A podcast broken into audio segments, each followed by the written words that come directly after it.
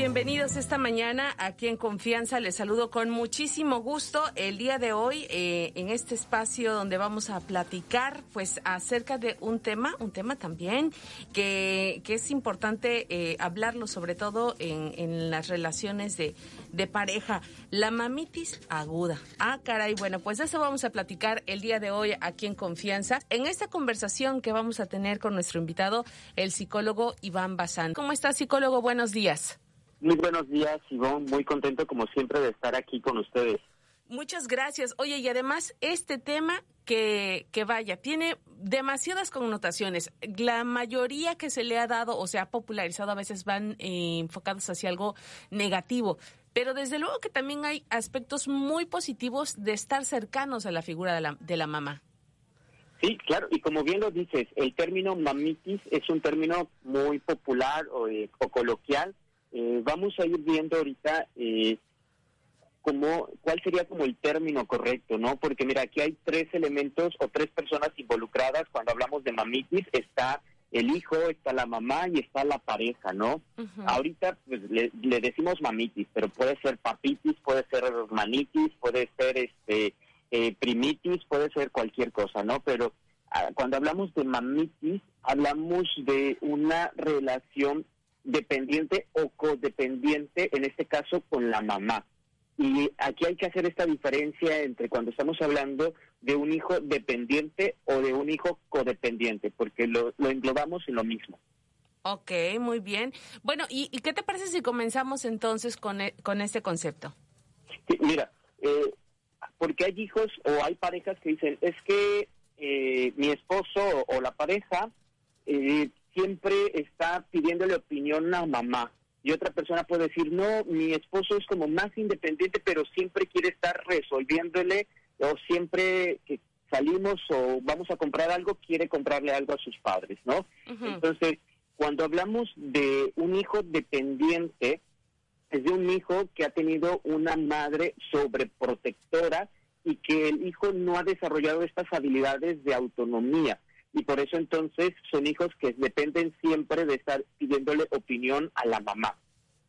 Y el hijo codependiente es el hijo que cree necesitar resolverle al otro, necesita que lo necesiten. Entonces son los hijos que tuvieron una madre controladora, una madre que siempre estuvo como culpando y haciendo sentir eh, culpable al hijo si él salía y no pensaba en ella, y victimizándose esta madre, ¿no? Y entonces estos hijos se vuelven codependientes, hijos que necesitan estarle resolviéndole la vida a, mamá. Y bueno, ya nos estabas comentando, psicólogo, cómo es que se puede tener una relación eh, saludable también con, eh, eh, a pesar de que sea muy, muy cercana, pero sin ser codependiente entonces con, con la mamá. Porque además esto puede ser a dos vías, ¿no? A veces son los hijos quienes son dependientes de la mamá o la mamá dependiente de los hijos. Sí, mira, cuando la diferencia entre una persona dependiente y una persona codependiente, la dependiente busca ser rescatado, no tiene como estas habilidades de ser autosuficiente y necesita que otra persona venga a resolverle las cosas.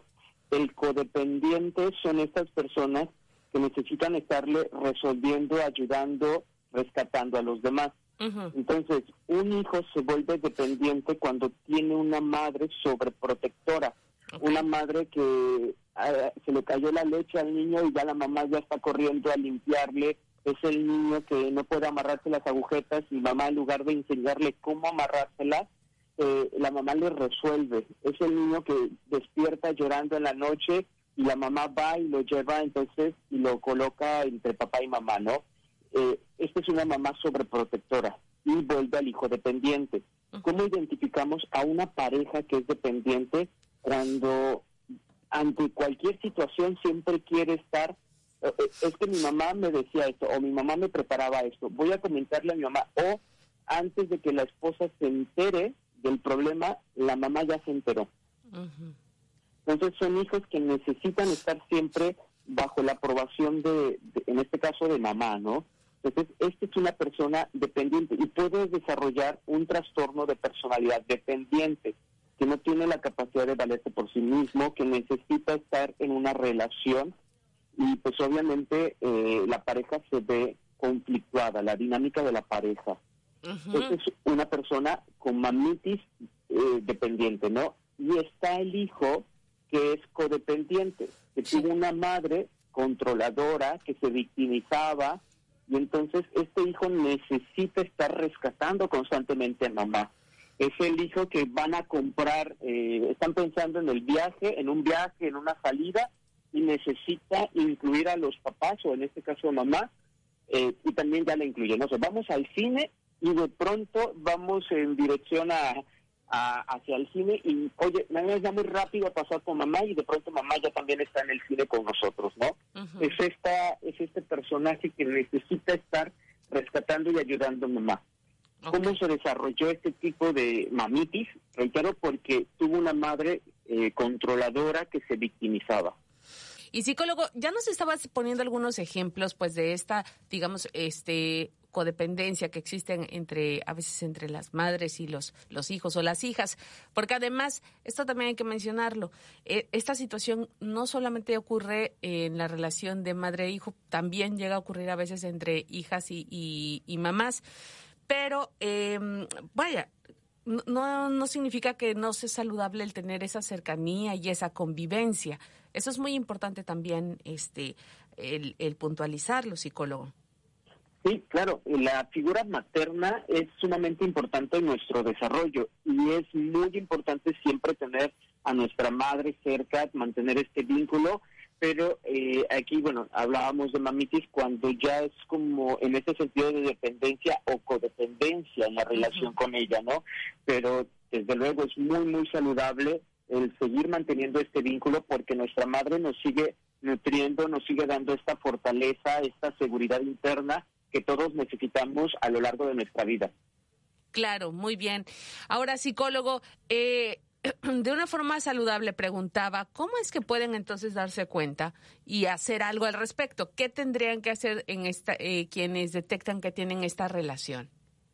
Eh, si yo como hijo identifico que en algunos momentos necesito siempre estar pidiéndole el consejo a mamá o estar yendo a rescatarla, eh, lo que puedo hacer es también hablar con la pareja y comentarle esta situación. De, de pronto me doy cuenta de esto y puedo necesitar tu ayuda eh, cuando, no sé, vamos a ir a tal lado y, se me sale decir, oye, le puedo decir a mi mamá que puedas como comprender eh, que pues que tengo esta relación, que no me juzgues, eh, que busquemos estrategias como más específicas para que me ayudes, ¿no? Quizás eh, no criticándome, quizás este, mm, buscando como, no sé, algunos, ahorita no se me ocurre alguna técnica en específico, pero sí pedirle a la pareja que no se le juzgue y que se comprenda por esta situación que está pasando.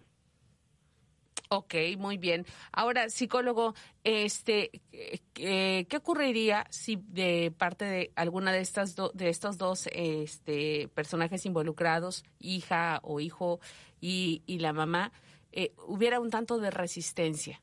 ¿Cómo se aborda el tema de quizá empezar a poner ciertos límites? Eh, mm, usualmente sí va a haber resistencia porque la pareja va a decir, es que es mi mamá, es lo más importante, es la persona más importante en mi vida, o es que ella, eh, de cuando yo era niño, ella se sacrificó, ella definitivamente va a haber mucha resistencia eh, por parte del hijo, ¿no? Si no es consciente de que tiene mamitis. Eh, yo siempre recomiendo a las parejas, y siempre les digo, y esto lo tomo de la doctora Guadalupe Mezcua, que es una gran terapeuta, ella nos decía, el amor nace y se fortalece en la medida en que yo hago sentir importante a mi pareja. Las personas que sufren de mamitis, que reiteramos, mamitis es cuando hay una relación de dependencia o codependencia con nuestra, con nuestra madre. Entonces, eh, si, siempre voy a estar diciéndote, es que mi mamá es más importante, es que yo tengo que estar ahí para mi mamá. El mensaje que le estoy dando a la pareja es que tú estás en segundo término y esto va fragmentando nuestra relación actual. Si yo tengo una pareja que tiene mamitis, sin juzgar y desde la comprensión le puedo decir por qué es importante para nosotros como pareja tener estos espacios.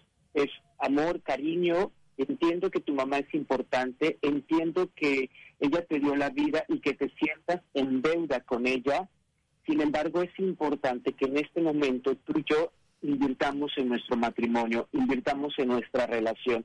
Es importante que lo hagamos para que desde ahí nuestros hijos también aprendan a lo que es una, una relación de pareja sana.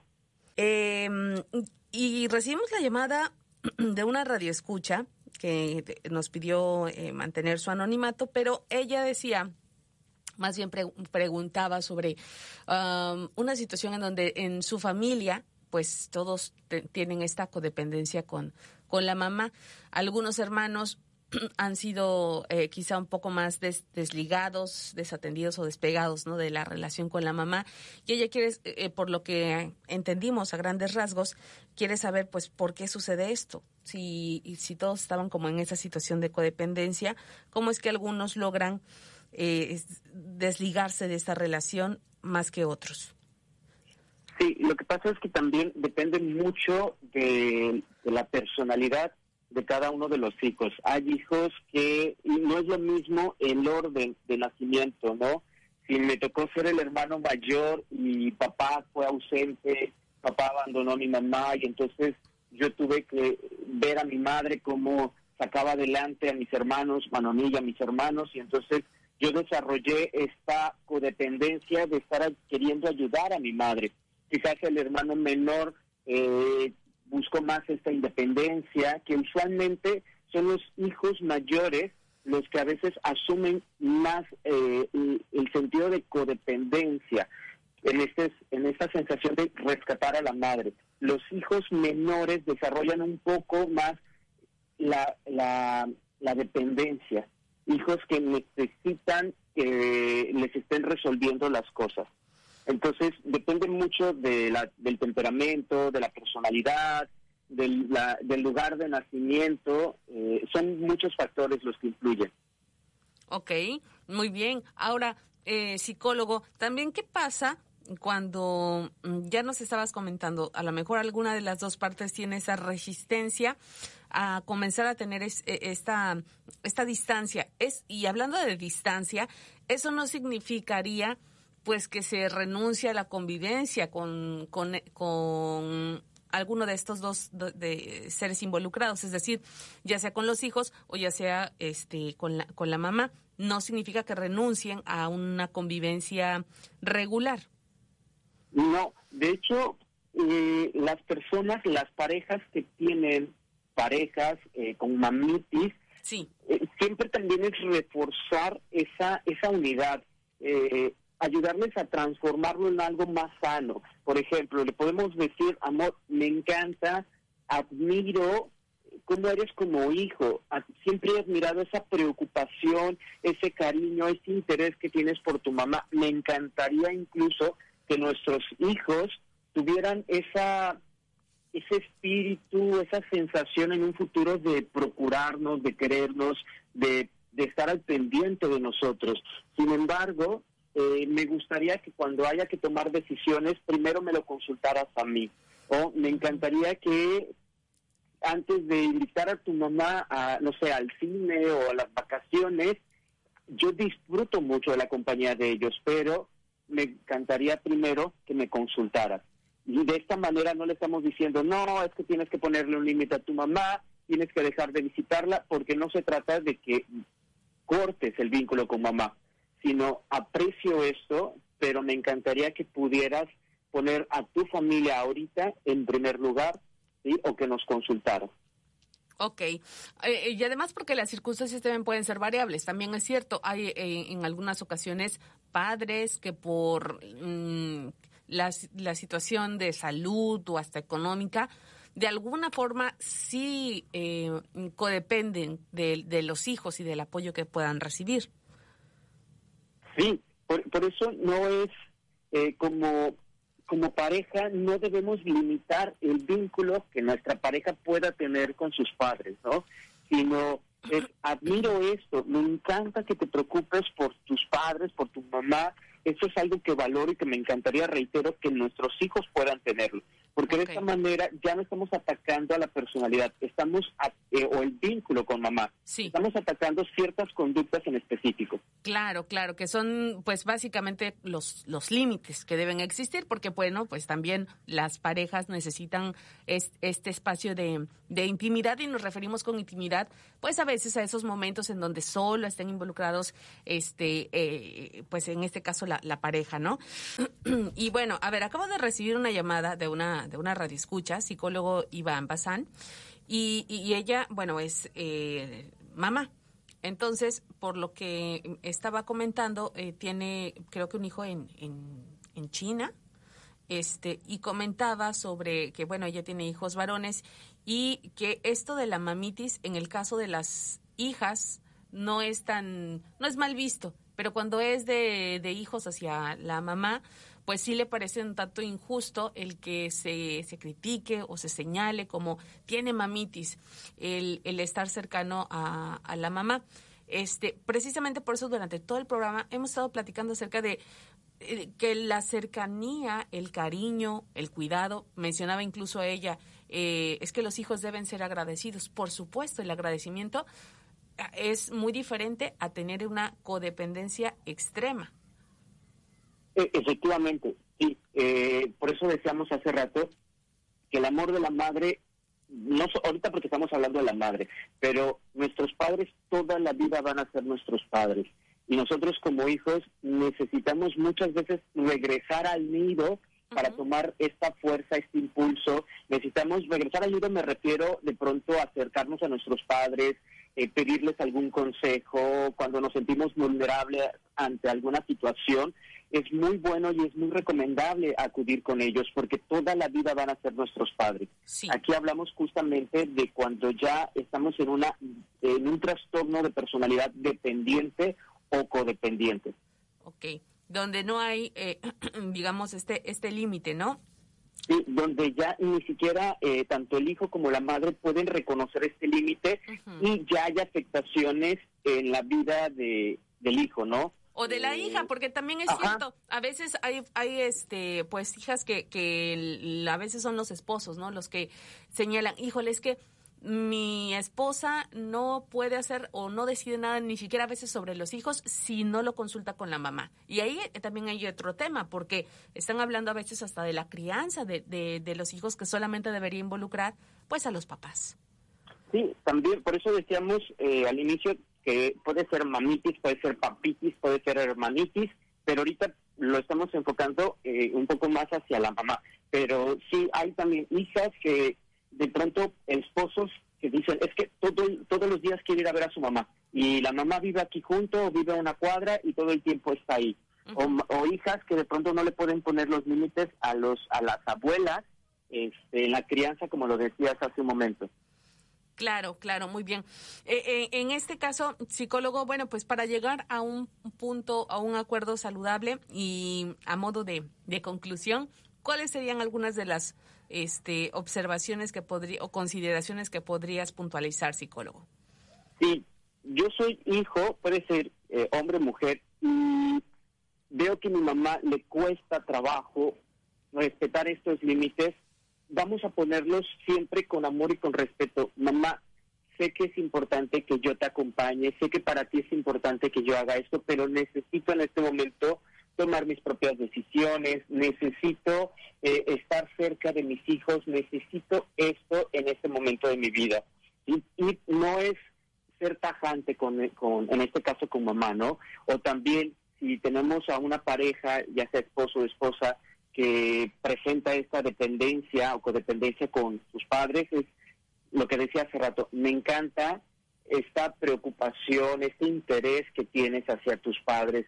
Lo admiro y me encantaría que nuestros hijos pudieran en un futuro tener esta calidez, esta empatía, esta sencillez con nosotros eh, cuando seamos adultos. Pero ahorita en este momento me encantaría que tú pudieras consultarme primero a mí, que primero valoraras nuestra relación. Claro, porque eso es... Sí, adelante. Ajá, no, dime, perdón.